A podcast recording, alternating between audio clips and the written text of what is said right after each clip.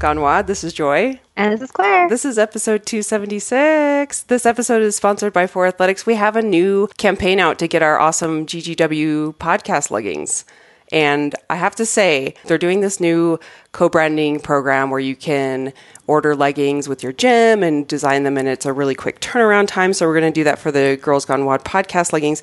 And when I got them, I was like, oh my gosh, these are like, you know how we all have like a million pair of black leggings? Well, they have quickly become my go to leggings. And I really like the design on the calf. I didn't know if I'd love it, and I really, really like it. No, it's just so It's subtle and lovely. Great. So if you guys can support the podcast, we are going to be linking that on all of our social media for the For Athletics link directly to our leggings. So if you go to forathletics.com forward slash products forward slash GGW.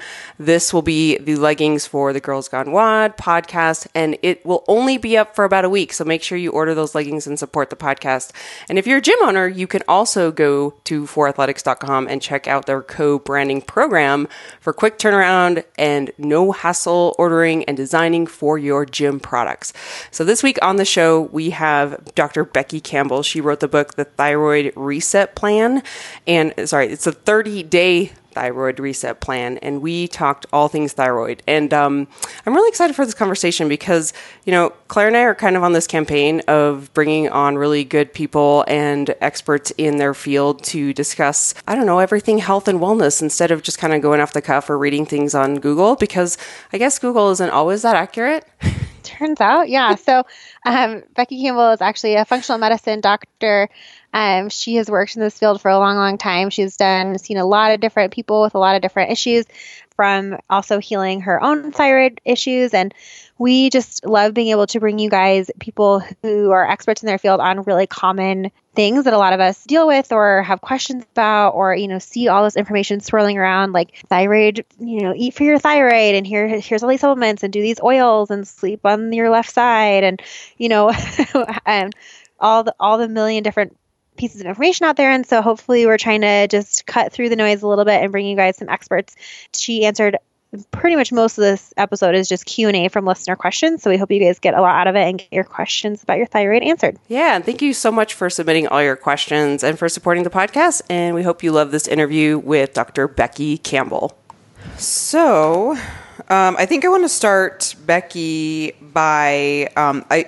It's it's funny because when I see a lot of books and information come out, there's a little bit of me that's like, okay, it seems that there is. Um, kind of like the n equals one thing happening where people are like, oh, this happened to me.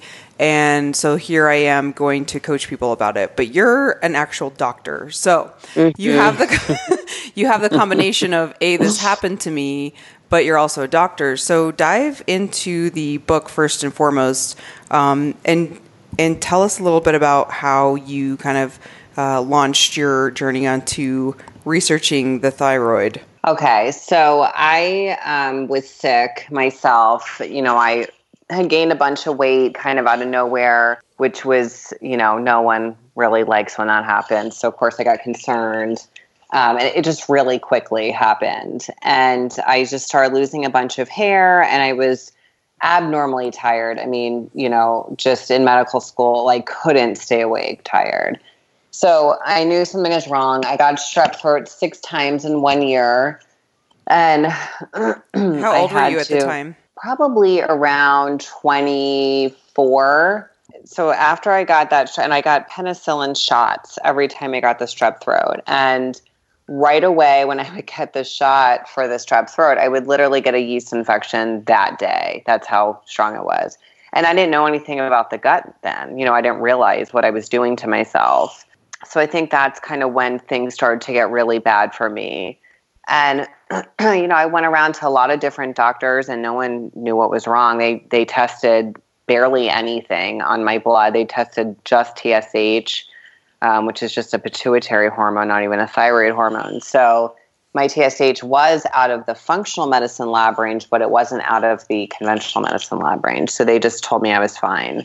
Um, and then they kind of sent me around to different doctors based on my symptoms, and everyone kind of came up with the same thing. Like, you don't have this raging pathology issue, you're fine. And basically, you know, take um, antidepressants. Was kind of the final word on that. So, I knew that. So you're that- starting with like it seems to me like there's a lot of stories that come out that we talk when we talk to people of like I went to doctors and I just couldn't fi- they couldn't figure out what was wrong with me type of Mm-hmm. scenario. Yeah, that's exactly what it is. Mm-hmm. So then, so basically, they were kind of insinuating it was it was psychological. You know, was I had to be imagining these issues and um, you know sneak eating or whatever. You know, not being honest about what I was eating, and you know, I was working out six days a week at at that point and um, eating a pretty healthy diet. So I knew it was there was more to it. And so I finally found a functional medicine practice. I mean, it was more like a, a naturopathic holistic center. Um, but they did a thorough, right away, they thought thyroid and they did a much more thorough thyroid panel. And I definitely had hypothyroidism. And so they, you know, took me off of gluten and took me off of dairy and then they started looking at things like my gut to see if I had any gut infections, and I had terrible yeast overgrowth and parasites, and I didn't. I had no idea that I had any of that stuff. Um, and then I had really high cortisol, and I think the weight gain kind of stemmed from you know the high cortisol, the the gut issues, the thyroid being out of range. And so then, you know, it, it took a while. You know, it took about a year of me doing some pretty, you know, strict protocols and getting serious about, um, you know, what I was putting in my body, and and I got better. So that's when I shifted my focus to really wanting to learn more about this. And I never really intended to be a thyroid specialist. You know, I kind of wanted to work on everything which I do. I work mm-hmm. on a lot of different things, but I think just because of my story, people with thyroid issues are naturally drawn to come see me. Sure. And so, So- what did you study in medical school? Was there a focus that you studied? Well, I first went to chiropractic school. Mm-hmm. That's where I was first. And I actually practiced as a chiropractor for a few years. And then I that's when I really wanted to not only learn about functional medicine, but I wanted to be a functional medicine practitioner. So Okay. then I got a doctorate in natural medicine. Got it. Okay. and yeah so then that's you know and it just took years of learning other you know chiropractic is already more um, you know natural minded practitioners Right. but it's just kind of took it a step further yeah. So it was and like a nice what I- overlap. yeah, yeah, and it was just what I was really passionate about. So, um, you know, even with chiropractic care, I felt like people, you know, in pain, they're so inflamed, and they really need you to be digging in and figuring out why they're so inflamed, and then they won't need to be getting adjusted all the time, you know, so often because some people are just getting adjusted three times a week, but they're they have a terrible diet, and that just didn't really make sense to me. Right. So, what do you think is the the main cause? I mean, here's the thing: is I think of uh, thyroid. I think of you know when I'm reading your book and flipping through your book, I'm thinking, uh, you know, I'm reading through the symptoms. This is probably something that happens to people who are fairly unhealthy. Or it just feels like it's one of those things where it's like, oh, it probably won't happen to me. But I'm pretty sure that's like totally me just doing like the false thinking. But are there certain types of people that are more susceptible to having these issues? Um, you know, I see it in so many people and so many different types of women. It's definitely mostly women. It's about a seven to one ratio of women to men. Um, but I see it in all types of women, really healthy women who take really good care of themselves with diet and exercise, and um, and then people who don't, you know, total opposite end of the spectrum. So it's hard to say it's you know it's it's not necessarily like a lifestyle choice type of disease. I I don't believe. Okay. I yeah, I, I think it's more there is genetic role, of course, but that's about you know twenty five percent of it, um, and then it's you know picking up things that you you know didn't realize, like taking antibiotics, which then starts issues with your gut, and since about ninety to ninety seven percent of thyroid disease is autoimmune, then the gut plays such a big role because the, the you know majority of the gut is in or I'm sorry the majority of the immune system is in the gut So it's it's stuff like that that people aren't necessarily like sitting around eating junk food all day. They're just they took an they took antibiotics a couple rounds of them or something, and that kind of kicked it in. Or stress, you know, stress plays a huge huge role in this type of thing. Or you know, pregnancy. Pregnancy is a big trigger for Hashimoto's. So it's really hard to kind of pinpoint what type of person would yeah, get this. and I say that too because I think the my first reaction is always something like, "Oh, that can't happen to me. I'm pretty darn healthy," Mm-hmm. which is a stupid way of thinking. Which is why probably a lot of people, when they go to their doctor, you know, hey, it all checks out. Everyone looks good. Everything looks good.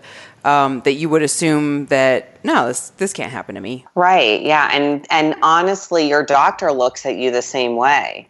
They look at you and they go, "You're fine." Right. like you're you know, you're there's nothing wrong with you. On the outside you look fine and you know, maybe to you you know you've gained a few pounds or whatever, but they think of a sick person as someone who just looks terrible. But with thyroid disease, it's a lot of the time you can't really tell by looking at someone. They know, they know they don't look like they used to. They don't really recognize themselves, what's happening to their body and stuff. But overall, they don't really look like a sick person. So people really brush it off, you know, mm-hmm. and I think it doesn't get the respect it deserves for how bad these people really feel. Okay, so thinking of, you know, in your book, you cover all of this, and the book is the 30 day thyroid reset plan. Um, there are a lot of symptoms in here. What would you say to listeners who are kind of maybe suffering from something that they're like, I can't figure out what's wrong with me? Um, what are the things that you point to when you're trying to uh, figure this out of whether or not it's the thyroid, and what can people do to, you know, ask their doctors of um, how to how to diagnose this? So I think a, a very common symptom is weight gain. Um, most women will say to me, you know, I was I never had a weight problem. I don't know where this is coming from. I haven't changed my diet and I'm gaining weight. And that's exactly what happened to me. So definitely weight gain, definitely fatigue.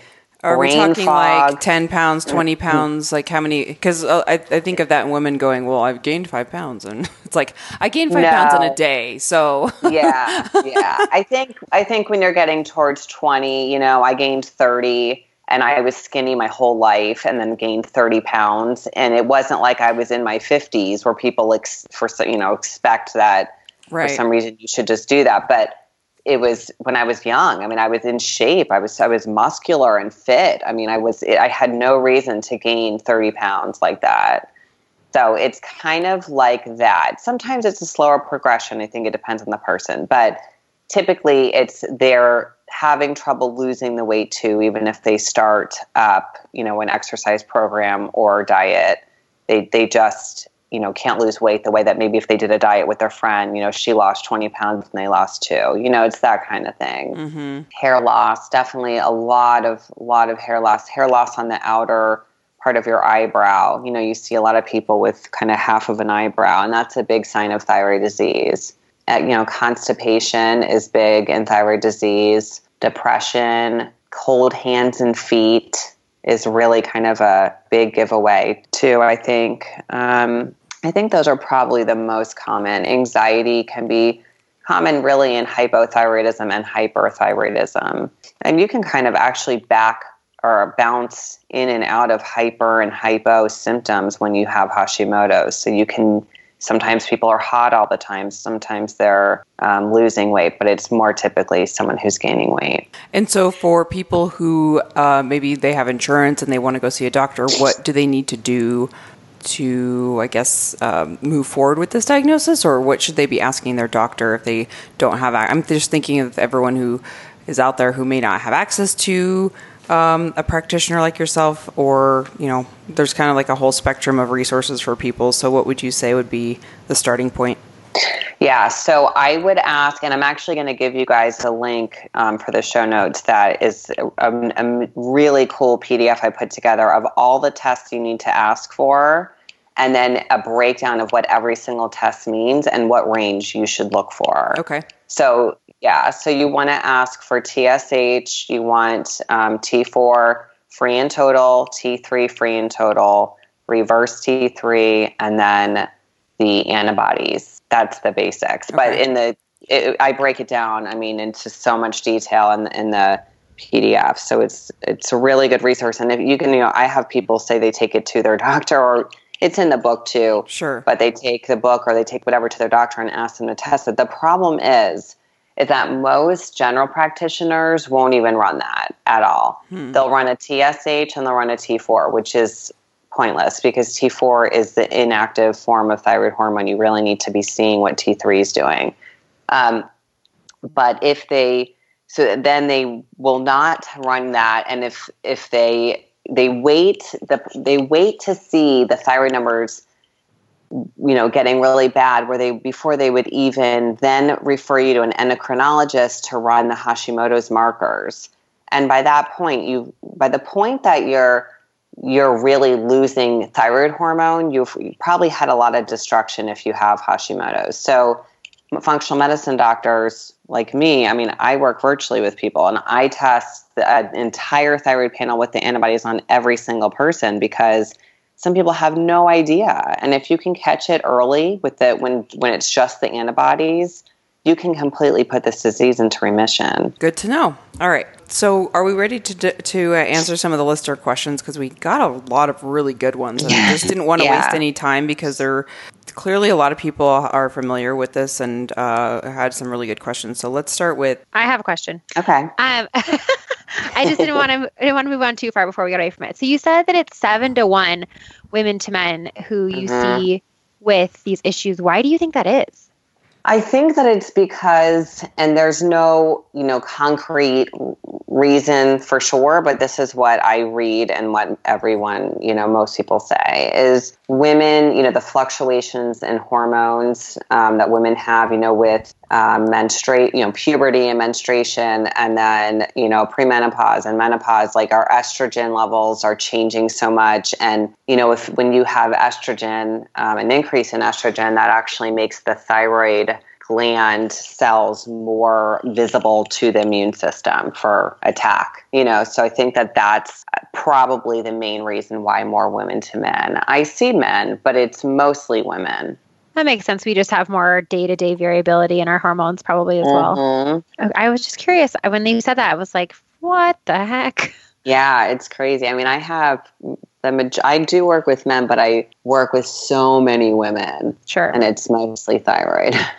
yeah, I bet. Um, I mean, I've even had experiences where I've, you know, you go, I, I don't even know how many times in my life I've had my quote unquote thyroid tested. Mm-hmm. Like and it, every single time it's the same thing. Well, all your numbers are normal. Like, okay, well, that's that's doesn't help me because I still feel like crap or I still have these symptoms or whatever. And you telling me like, well, your numbers are normal, like doesn't make the symptoms go away. No, and the the range is crazy. The range is so wide, it's ridiculous. Functional yeah. medicine doctors do not use the same range as conventional medicine because if you're waiting on the, it to hit out of that range, you're going to be pretty sick by the time you figure it out. Well, and, and one thing I've always wondered too is, um, if okay, say that you are in within those ranges and like say you're even within the ranges that you would say okay this is normal is it still possible to have um, hormones that are abnormal in relation to each other, or if everything's kind of in the middle, is it like no, everything's probably still looking good? I've just always um, wondered about that, about like how you need to look at everything in the way that it's all related. Do you mean relating the thyroid hormones to the sex hormones to the adrenal hormones? Is that what I you're saying? I, yeah, I guess I just mean like when you know you get all your quote unquote levels tested mm-hmm. and you get all these things back, and it's like okay, well, stand alone you know all of these numbers might look the same. What do you are you also looking at the ways that they're relating to one another and not just? Oh yeah. Yeah. And that's why i don't use a blood test for all that stuff. I use a blood test for the thyroid but i use a dried urine test for the adrenals and sex hormones. Um, and then you know the the testing is so far above what you can find you know as far as being thorough and these, like I use the Dutch test, is what I use for my adrenal and sex hormone panel. And it's it's just amazing because it really breaks things down and shows you in relation to each other what's going on and what could be causing one thing. You know, this could be causing that, could be causing that. So you just have to do more thorough testing and that's the problem. That's why people are so frustrated because they're not being checked thoroughly. Yeah, totally. I can relate. It's it's frustrating. All right, go ahead and dive in. Okay, cool. We got some great questions from listeners, so thank you everyone who submitted. This was uh, through Instagram. The first one is uh, What about those without a thyroid at all? Um, thyroid cancer for her is what she says, that are med dependent. What? Well, what is she asking? Um, I think she just. I think our. We just want. She wanted to know it. What should she be doing? Like, um, what's her out? Like, what's what does her future look like? Yeah, kind of, mm-hmm, right? Mm-hmm. Okay. So, um, I have a lot of patients who've who've had their thyroid removed um, prior to seeing me, and I think that the thing is is when you're you know yes you're then going to have to be on medication most likely unless they only take part of your thyroid but most of the time they take the whole thing um, but so you, yes, you'll have to be on medication, but if you can still look at those those things that I list in the book, these seven triggers like the gut health and the adrenals and the sex hormones and nutrient deficiencies and all of this stuff, you'll have the best possibilities of of feeling good and going on with life without a, a problem. So it's it's you know yes it's it's much harder that way, but I have so many patients who they feel great. I mean, they feel just like they did, they did before they even realized there was an issue, um, just because they're taking such good care of their health through diet and everything I mentioned, and and that just gives them the best kind of possibility for what they can expect to feel. Okay. Um, next one is is Hashimoto's always really the cause of a hypo hyperthyroid, hypo slash no. Hyper. No, um, Hashimoto's is the is the biggest cause of hypothyroidism. Um, there's other causes. You know, there's it can be caused from um, pregnancy. It can be caused from iodine deficiency. You know, there's other causes, but Hashimoto's is the most common cause, and it's it would be hypothyroidism that it caused if it's autoimmune and it's hyperthyroidism, then that would be Graves' disease. Uh, how hard is it to have a healthy thyroid when bad thyroid runs super strong in your genetics? So, genetics play about a 25% role in what's going to happen with your health. So, if you're doing like everything else, yeah, pretty okay. much. Um, so, if you're, you know, doing everything else that you, the, the whole reason I made this book is because I wanted to make something that people, that everybody could do. And it's a lot of stuff that you can implement that can keep you really healthy if you can't afford to go work with somebody on all this stuff because it can be expensive. So, if um, you know if you have that strong genetic like all, everyone in your family has it but you take really really good care of your health you you know eat really healthy foods you're exercising you're getting enough sleep you're doing stress reduction methods you're not using cosmetics full of toxins um, you're taking care of your gut health you're gonna most likely you can still keep this really at bay. Good good good. Uh, about the cosmetics how much does that play into i guess just daily health? Because should all of us be avoiding that? I, I hear so many mis- mixed messages. Yeah so you know i mean chem- your skin is the biggest organ. So think about it. If you're putting chemicals on your skin, it's being absorbed right into your body and it's definitely going to affect your body. And the biggest thing I see happen is your estrogen levels raise. And when your estrogen levels raise, you are tired, you're gaining weight, you're, you know, all these same symptoms pretty much as as what people describe thyroid disease.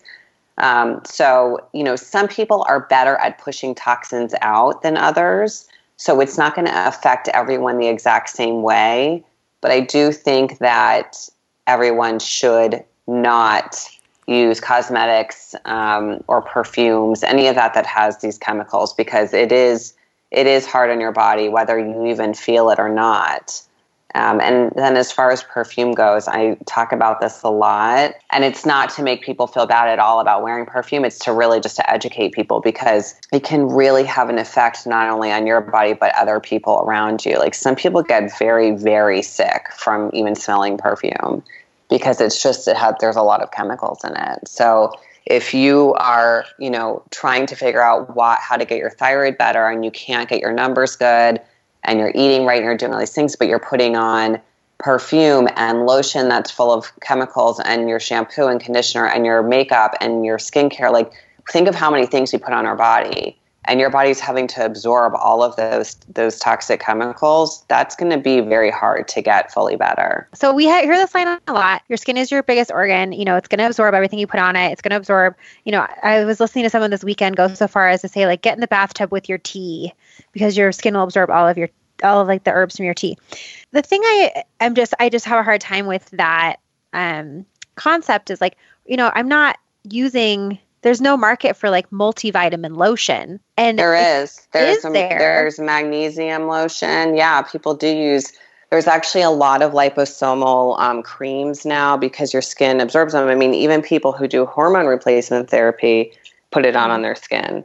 So yeah, I mean, I guess I thought of like patches, you know, for things, but mm-hmm. I I don't know. Maybe I just don't. I know I never use any really type of cosmetics, and so maybe I just don't see it as much. But I've always kind of wondered, like from an actual medical perspective, is there a lot of truth to that, or is it really just certain substances that we need to be worrying about? Yeah, I mean, I think it's the certain types of um, the certain types of chemicals and products. I think that. Um, like I said, I think some people push toxins out as quick as they get into their body. They're very good at methylation and their liver, you know, is, is function is very good and they they they just don't have such a problem with it. And then some people aren't like that. Some people can't stand anything with any type of chemicals entering their body. They can't get rid of it. It builds up. It causes a lot of problems. But there is definitely research that does show that cosmetics and the chemicals in them are a problem. And I think you see so many companies now who are trying to get these these out of their products because people are learning about them and they're saying I don't want to use any products with this stuff in it. So everyone's trying to kind of um, conform to make sure that you know they're not carrying these these different types of chemicals in it that are going to cause people not to buy their products anymore. Also, at the end of the day, it probably can't hurt to cut out more toxins. Right. Yeah. I mean, why not? Maybe maybe you don't know for sure what it's doing to you, but if there are clean options and there are are really uh, you know options that are full with a lot of stuff that is known to be harmful, why not just just just right. cut it out you know where where like what kind of resources can we look up to see what products are the most harmful like is, are there studies that are showing like hey this is the type of um, substance that you really should avoid or you know something that's yeah. kind of more research based that um, people can kind of look up for themselves too so, the Environmental Working Group is a really great organization that has done um, kind of the homework for you. And you can type in any product that you have, and they don't have all products in their system, but and it will literally list every single ingredient and the level of toxicity and why it's a problem and what it can cause in your body. So, that's kind of where I always lead people. Oh, great. That's Environmental Research Group? It's in the Environmental Working Group. Oh, people call EWG. Okay. Yeah. And they have an app. They they have a um, there's another app called Think Dirty, and I literally will go into the store and scan things with this app, and it really breaks it down for you. So it's not just like the trendy thing where people are, you know, just saying, "Oh, don't do this, don't do that." It's actually they're really explaining to you why. Oh, cool. And it just makes a lot of sense. Yeah, it's an amazing website. You'll love it. Great.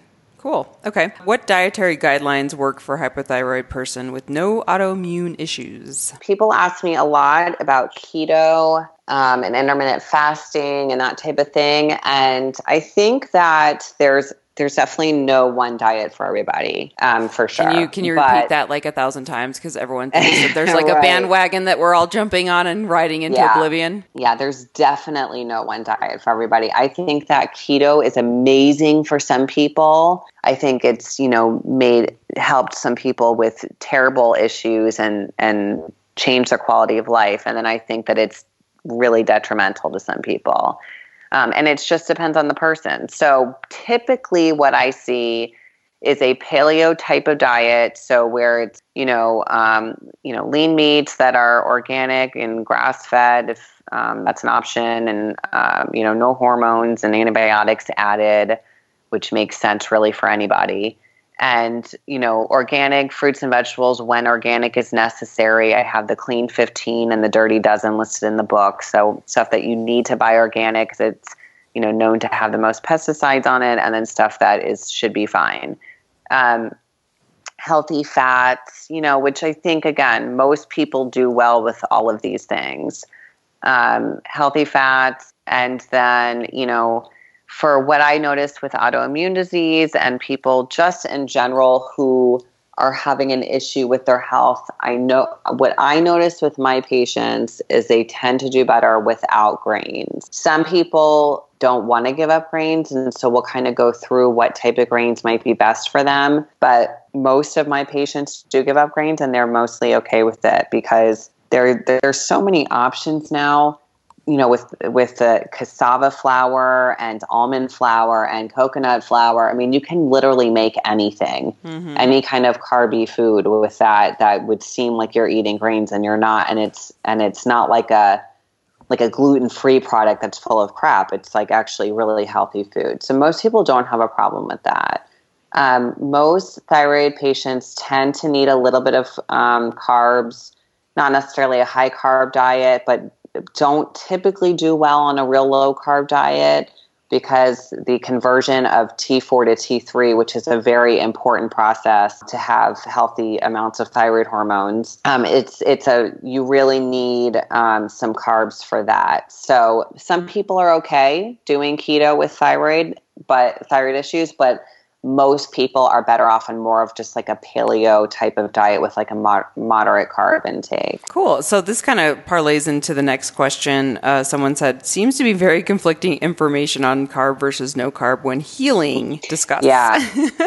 so yeah. So um, I've I've know that whenever I start patients off, I start them off with what I have put in the book, and people tend to do really really well those first four weeks, which is why I made this book and then if I find out that they have any gut infections, I have to take away, not completely, but I have to really reduce their carbs while we're working on that. Mm. And that's when I'll start to see people regress a little bit. Like their hair might start to fall out, they might start to get really tired. So I just tend to notice that they just do a little bit better with carb, or actually a lot better with carbs. A lot better. Okay. So much information out there on thyroid support, where to start. And I think this might be just kind of like a basic understanding of of where to start with it. I, I think she's probably um, asking about maybe supplementation. Mm-hmm. That would be mm-hmm. my guess. Sure. So it depends. If you're not on thyroid medication, I will tend to put people on some type of thyroid glandular. I really like Dr. Ron's um, thyroid and liver supplement and if they do not have high iron because it can raise iron levels. So there are supplements like that. It typically um, really can help keep your numbers in range really well. But if you are on medication sometimes you you don't want to mess with both. So then you need to start thinking about um, typically, with thyroid issues, selenium is uh, can be a big deficiency, and selenium is very important again for that conversion of T4 to T3. But I do give a list of selenium foods in the book because you don't have to take a supplement for that. I mean, you can eat Brazil nuts are full of selenium. Um, eggs are, you know, or, you know, organ meats are really, really high in selenium, but some people hate organ meat. So, um, you know, but there's a lot of different foods: sardines, spinach. So that um, zinc is a very important nutrient for the thyroid.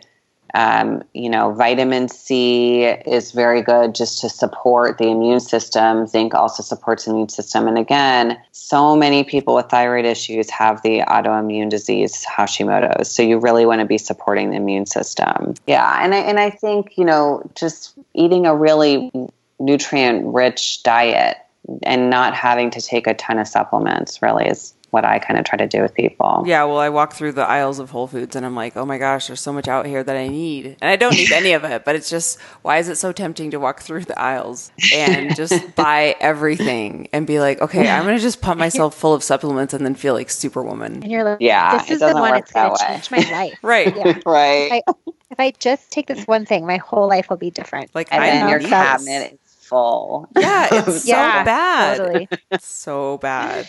I know. Uh, how do I know if I have a thyroid issue? What are the symptoms? We talked a little bit about that. Is there anything else further you kind of want to expand on as far as what people should be looking for or paying attention to? I think just feelings off, you know, feeling like something's wrong if you suddenly feel like something's wrong, it is. Mm-hmm. So, you know, just asking for thorough testing to rule out a thyroid issue if, you know, your symptoms are different than the ones that we named, but you feel off. You know, the thyroid controls almost everything in the body. So you could have so many different symptoms that can be thyroid related. I literally couldn't even sit here and name them all. So I think that the thyroid is always a very good place to start. You know, a thorough thyroid panel is a good place to start. Is intermittent fasting a bad choice for someone with hypothyroidism? Um, I tend to notice that people do not do well with intermittent fasting. They do need to be when with uh, hypothyroidism. They do tend to need to eat more often. I think it's great for people with diabetes, but for thyroid issues, not usually. Some people, again, though, they can do it and they're fine. How about just people in general? I I don't intermittent fast. I don't subscribe to any anything except eating good food. But I um Yeah. I hear a lot of people jumping on that train as well, and it drives me nuts. But do you have a, a strong opinion about intermittent fasting just in general for women specifically? I have not ever put someone on intermittent fasting and they've done well, so I don't put anyone on intermittent fasting. I personally would die if I did it because I eat every two hours. So um, I, I, it's not something I use in my practice. Um, but I know that some people with diabetes do really well with intermittent fasting because it really helps to control their blood sugar levels and they feel really good that way. So I'm not for it or against it. I'm for what your body does well with. And that's going to be different for everybody. Uh, someone asked about postpartum thyroid issues. What do I need to watch for if the, if it's any different from what you described earlier? Yeah, not any different. The Okay. same thing. And when you're pregnant, you're getting your thyroid checked a lot because it's very important to have optimal thyroid hormone levels when you have a baby in your body. So um, they'll be checking for it. But again, you want to make sure that you're getting the light, right um, lab tests done and the right ranges um, looked at. So just download that guide and you'll you'll see what you should ask for. Uh, someone asked how to interpret lab results when conventional medicine deems them in range. Um, would that be something again going back to just asking for more panels of blood work? Yeah, you want to you want to go ask for more panels, and you want to use the lab ranges I list in the guide. I mean, I could go through them all now if you want me to, but it's easy just to download the guide and then you Yeah, I'll just it. we can Like, just post the guide. Yeah, we'll post the guide, and I think that'll be easier. But I think that too that um, what you know what she's asking is kind of like, well, they're deeming in the rage, but I think it comes back to what you said before of like just listen to what your body is telling you. If you're feeling sick, if you're feeling off, you're like trust your body. You're an expert on your body. Right, and if and the ranges that they're looking at aren't the right ranges too. So they're going to say if your TSH is a four, they're going to say no, you don't have hypothyroidism. But I'm going to say you do. So it's about looking at the ranges correctly and looking at a more narrow range and exactly listen to your body. And it might not be a thyroid issue. I mean, you can feel terrible and have just adrenal issues mm. that haven't affected the thyroid yet. So it might. It doesn't mean it always leads back to the thyroid Okay. but there's you just have to work with someone who will help you who will keep searching for what's going on with you if you know that something's wrong So I have a, a question just about prevention, and I'm 41 years old. I'm relatively healthy. Is there something that you would tell me to do to? Whoa, sorry, we just got a huge thing of thunder. Did you hear that? wow i did yeah we had like a lightning, and it just thundered so loud, and it totally it took sounded me. like wind it totally took me off guard because I was not expecting a thunderstorm this afternoon, and now I'm worried that my dog's freaking out. Oh. Anyway, um, so I'm 41 years old and pretty healthy. I don't feel like I have any issues, but is there anything that I should be doing from a preventative standpoint to keep myself healthy? I think that stress reduction techniques are the number one thing that everyone should be doing. Dang it! And I was afraid you were going to say that. I know it's hard to commit to, and I don't teach them, so I'm not like plugging myself here. It's it's really something that I don't do, but I mean, I do it for myself, but I. I I always, you know, give patients, um, you know, links to things they need to look up or programs they should try or something because stress is literally the root of every problem. I feel like, and if you're everything else is good, but you're really stressed out and you're not reducing that stress in any way, you're going to get sick. I mean, you're going to get some kind of problem. You're going to definitely get high cortisol. Corti- you know, high cortisol can lead to thyroid issues. So I think that that is the number one thing you can do, and also being very conscious of what you're putting in your body. What are some of your favorite stress reduction techniques to recommend? Yeah, what do you do every day? I I just did a program called Ziva online. Emily I, Fletcher, I think is her name. She's great. She's she makes it like fun and uh, and kind of funny actually, but um, she teaches you mindfulness at first, and then she teaches you meditation, which I've only done mindfulness up until this point. I've done a lot of like the apps and I've read books and stuff. Um, but she teaches you meditation. And one of the things that she teaches you that I think is really, really important is not to pressure yourself to be like a perfect meditator. You know, if you have an itch, scratch it. If you, you know, want to know what time it is, look at your watch. Like you don't have, you know, if you have a thought, don't be like worked up that you're not meditating properly. And once I started kind of following that method, it became a lot easier. Um, so I would really recommend that, or just, you know, there's a million apps right now for yeah, there's mindfulness. a lot of good apps. There's a lot of good Yeah. apps. I think um, if anyone can do a DBT course, that's dialectical behavioral therapy, whether you do it online or with a therapist, that's a really helpful curriculum. Um, yeah, I know I, I someone who just went through like a year DBT program. Oh wow! Yeah, I mean, you could you could extend it forever and ever and ever, um, it's and do it over and over again and still get more out of it. It's pretty uh, dense. Stress reduction is it's so funny when you said that because I consider myself someone who's like pretty. I got my stress at bay, but I just I'm like I don't want to do more stress reduction. I know, but you but know I, what? I know For- it's I know it's a helpful thing. I know it would add a lot to my life. I just I don't know why I have so much darn resistance to it. a lot of people do. So do I. I still do.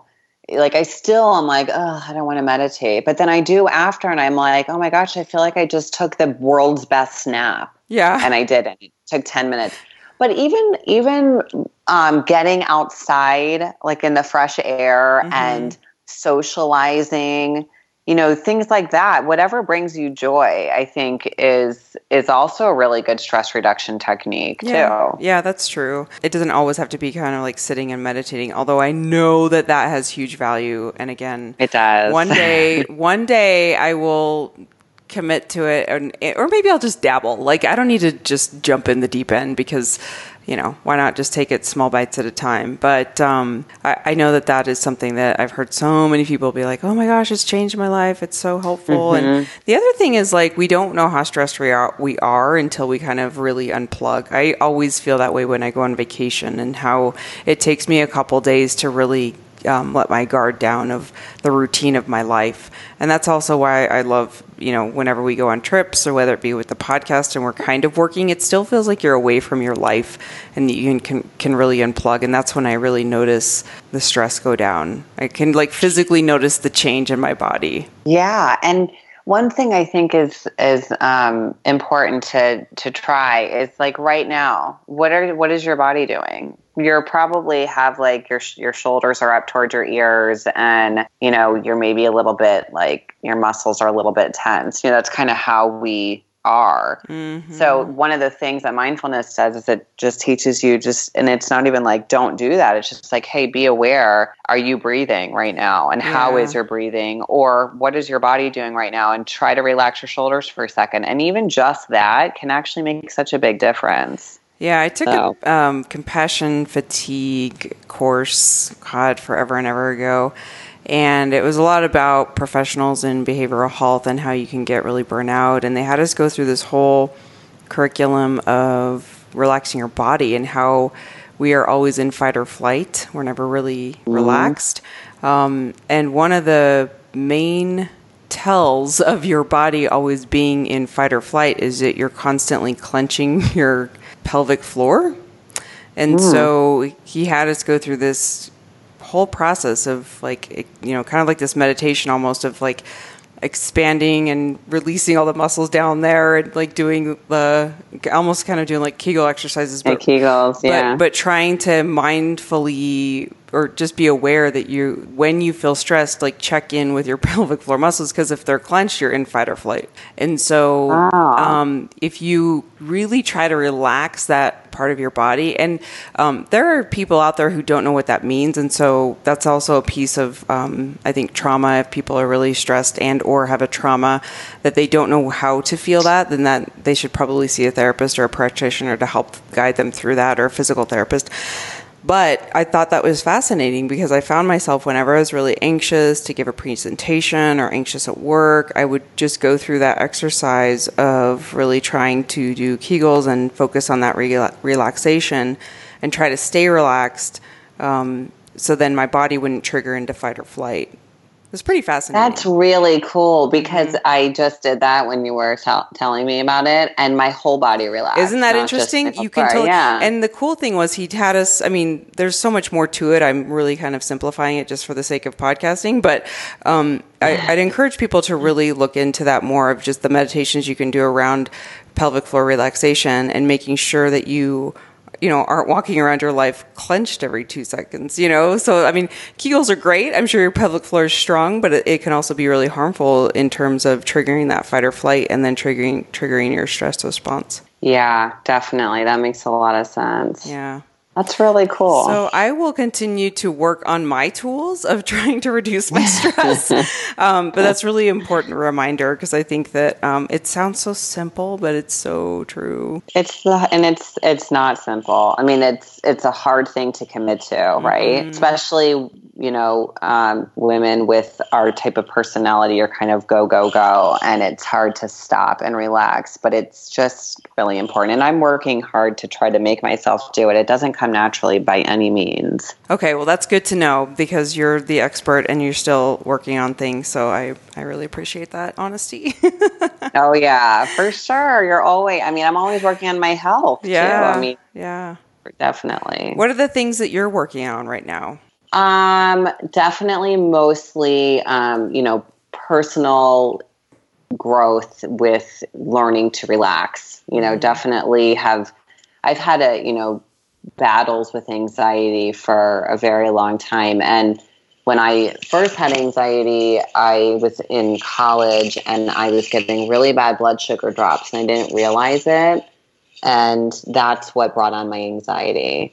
And so I struggled with that, and, and it, turn, it would turn into a panic attack. I struggled with that for years until I learned about blood sugar. Um, so that's why I eat so often. But um, but you know, if I if I'm out and I don't have food, I can easily go into a panic attack from um, from not having food. And I mean, I literally get to where I, I can't even like move my lips. Oh, so wow. Yeah, it's really scary. So it's it's something that I'm always conscious of trying to make sure I have food with me. Um, I, you know, I take glutamine, which can be really helpful for that. But that's probably the thing that I struggle with the most because I, I don't always, you know, sometimes you're out longer than you think, and I'm not going to go to McDonald's because that would just make me feel worse. So I think that that's probably probably my biggest struggle, and you know, just trying to reduce stress because you know, I have three kids, I own a business, I wrote a book, I'm finishing my second book. Like I have a lot going on.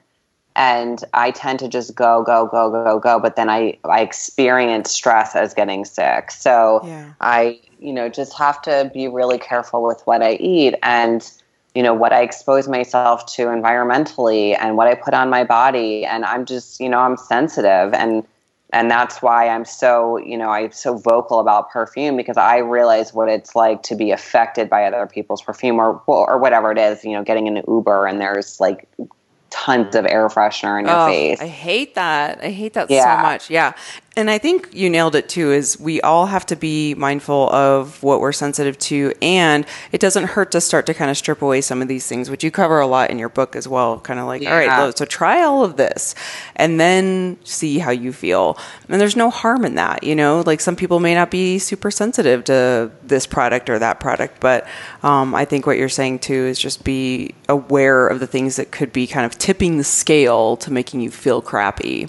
Exactly. Yeah. Now, I have one last question and then we can wrap up. Is a lot of the talk that I've heard in the past few years is that, you know, exercise is a stress on the body. And so women have a tendency to overdo it uh, and really kind of screw themselves, so to speak. Um, can you talk a little bit about that? Of your thoughts on yeah. over exercising or exercise in general, and what what females should be doing optimally? I think everyone should be exercising in some format. Um, and I think that your body is really good at telling you what is good for you and what is not when it comes to exercise. You know, I think if you exercise and you feel good after, that's a good exercise for you. I think if you exercise and you feel really depleted after, it's not what your body's really going to handle well at this moment, and you may be able to do it later. So I actually in in the book I put a whole infographic on this because when some people are very exhausted and very you know maybe um, walking, swimming, yoga, Pilates, even barre classes, that type of stuff is better. And then once you're healing and you have energy back, and then you can try all sorts of stuff. I mean, I talk about CrossFit I've, you know, worked with many patients who do CrossFit and I just talk with their instructors and they're willing to modify everything for them. So that's what's really good about CrossFit is you can do those modifications. You know, HIIT training, Tabata training, it some people do really well with that and some people can't handle it. So I think you just have to try at least walking if you're if you're tired, at least getting out and you'll probably notice you do get more energy than you would if you took a nap um, and then you should try kind of always challenging yourself a little bit, but not pushing it to the point. Because what happened with me was I was a runner and I was running a lot and I was gaining more and more weight. Well, it was because my cortisol was high. So when you're when you're running, you are raising your cortisol, and if my, your cortisol is already high, that's when people start to gain weight from you know overtraining right all right so it goes back to we don't have to kill ourselves in workouts and mm-hmm. you know mm-hmm. there's no bad i mean i guess it, it, does sometimes people just like to do it for the fun of it but there's no badge of honor to be like you know laid out on the floor every day every time you do a workout but do it to feel energized yeah i mean if you feel a little tired for a few minutes after that i mean that's normal but sure, if you're yeah. depleted i mean i you know i couldn't I got to the point where I was so depleted and it wasn't what I was normally used to feeling. And I knew, okay, I shouldn't be doing this because this is really making my body worse. So I think your your body is just really good at letting you know, giving you those signals. Lovely. So people out there listening, you know what to do. Listen to your body. But I know I, I say that lightly, but I know a lot of people are like, I don't even know what that means, and I don't even know where to begin. So I'm glad we kind of got into a lot of the details. Where can people find you if they want to learn more about what you're doing? So my website is drbeckycampbell.com. And um, my book is available on Amazon and Barnes and Noble and all over the place in bookstores. And then I'm pretty active on Instagram um, at Dr. Becky Campbell. Lovely. Well, thank you so much. This has been really helpful, and I hope the listeners enjoyed it and got some help out of this and all the great questions that were submitted. So, thank you again for being on the show. Well, thank you guys so much for having me.